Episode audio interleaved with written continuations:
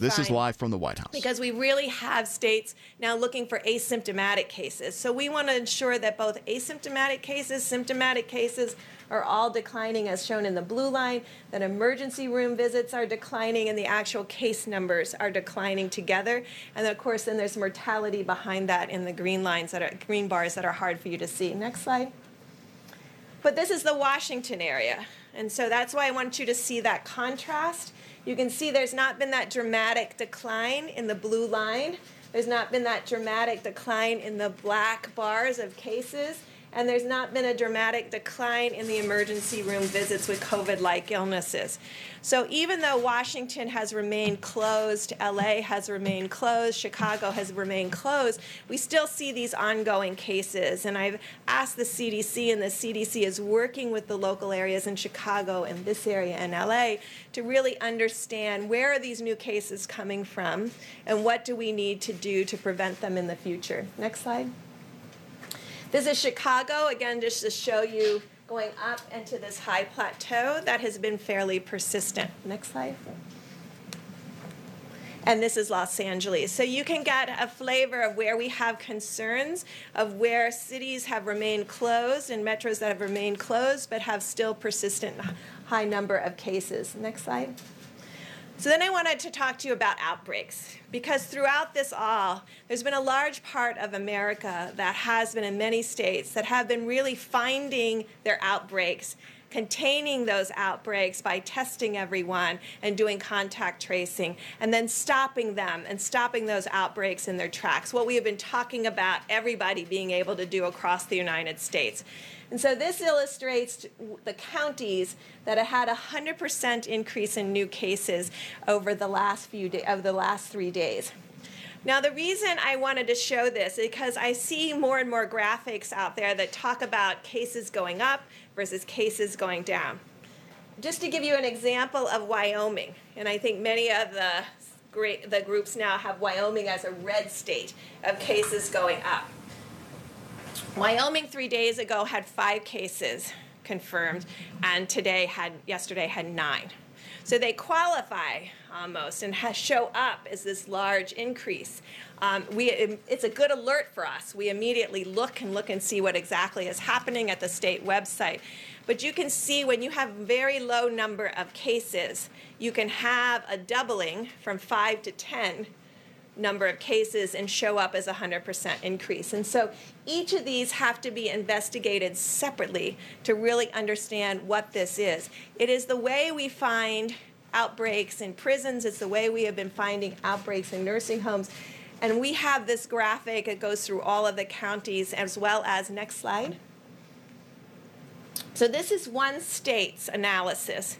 Um, and that what they have shown, and they have been able to find each of their outbreaks, contain every one of their outbreaks, close those outbreaks, and call them closed cases.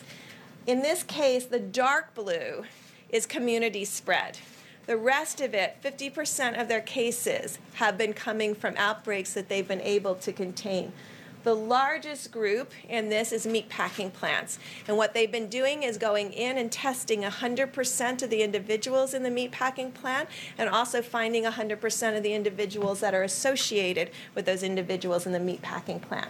They've been able to go into group housing, social gatherings. So just as a as we discuss all of this, and when you go out for this weekend Memorial Day and you want to do a, some kind of social gathering, it's very important to maintain that six feet distance and very important to have your mask with you in case that six feet different distance cannot be maintained. But it also talks about long term care facilities. Now, interestingly enough, 50% of their total cases, since they've been tracking, came from these outbreaks almost 70 plus percent, 76 of all their mortality, though, came from these outbreaks. And this is why we have been really pushing both in the original Opening Up America again, in the testing blueprint, we talk about proactive surveillance. Proactive monitoring and testing in areas that you know are particularly susceptible to outbreaks. Every state has this knowledge now and this type of analysis. And so when they have these kinds of analysis, what we're asking them to do is proactively go and test everyone in meatpacking plants, to proactively go and test 100% of the residents and workers, and then a follow up of the workers in every single long term care facilities. And this is to find the asymptomatic cases. I know CDC yesterday released that they thought 35%. Um, we started with the understanding that we thought it was around 11 to 15 percent based on the experience with um, one of the princesses, but now we know it's at least 35. It may be greater than that because it may be so age dependent that there may be a lot of people under 30 that have the virus and are shedding the virus and aren't aware that they have the virus. And so, proactive monitoring, proactive testing will become absolutely critical to find these asymptomatic cases. Next slide. So, this is my last slide, um, and this is just to show you what an outbreak looks like. So, if you look at this axis, it's normalized through 100,000 um, population. But you can see this is what we want to see. We want to see very low case number. We want to see that they've identified an outbreak, they've tested 100%, they've contained 100%, and then they don't find any more cases. And so this is what's happening across the country, county by county. This is a county map to really show you the work that's going on. And since the last two months, we've gone from, I think, less than 4,000 contact tracers to nearly 50,000 contact tracers. And this is what's been happening behind the scenes but I really want to applaud the governors and state and the health and local, um, the health, the health commissioners and the local health departments who have really been working um, quietly um, in an unassuming way to really find these cases, track these cases, isolate these cases, and ensure there's no additional spread. And you can see in many of these instances, they've gone more than two weeks without any additional spread. And so this is what we are hoping goes across the United States. Now, we all have to admit it's going to be much more difficult in metro areas because you have to really identify where are those asymptomatic cases and how will you find them. And it's why there's been a lot of additional resources go in, going into disadvantaged areas and to the federal community clinics to be able to proactively be able to test for this virus and find asymptomatic individuals when someone gets sick with COVID, excuse me, when someone gets sick with COVID, you've, you've heard the cases. Some of them have very high fevers. And so they're not out walking around. So they may have been shedding virus for one or two days before they got significantly ill and they had to be in bed because they felt so terrible.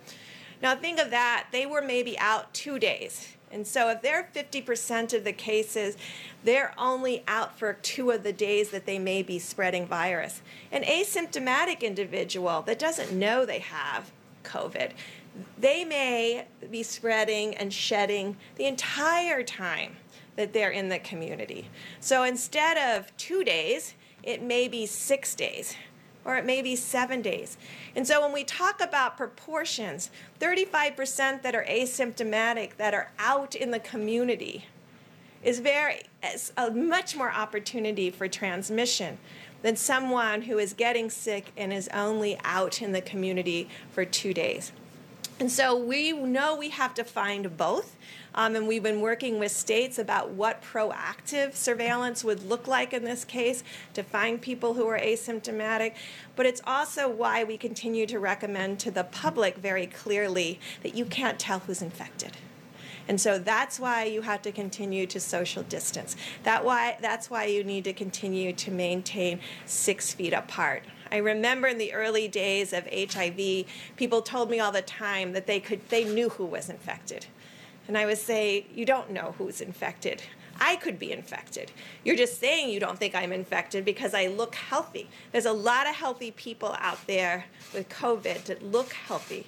And so we're asking continuously for you all to be outside, to enjoy your Memorial Day weekend to play golf, to hike, as Dr. Fauci said, to play tennis with mark balls. and to be out with your families that you have been in the household with, and to even consider sharing social distance space as long as you have utensils that are belong to individuals um, and that maybe can be thrown out immediately. There's a lot of things to think through. I know you can do this. I know the American people can do it. And so please, as you go out this weekend, understand you can go out, you can be outside, you can play golf, you can play tennis with marked balls. You can go to the beaches if you stay six feet apart. But remember that that is your space, and that's a space that you need to protect and ensure that you're social distance for others. Um, thank you. Um, I want to start by, um, Dr. Birx, if I could have you stay here for just a moment or two. Um, Zeke, I believe you emailed me a question about nursing homes and testing this morning. If you want to ask it, I'll have Dr. Birx give you an answer. I that's great, thank you. Uh, Dr. Birx, Dr. last, last week, uh, or sorry,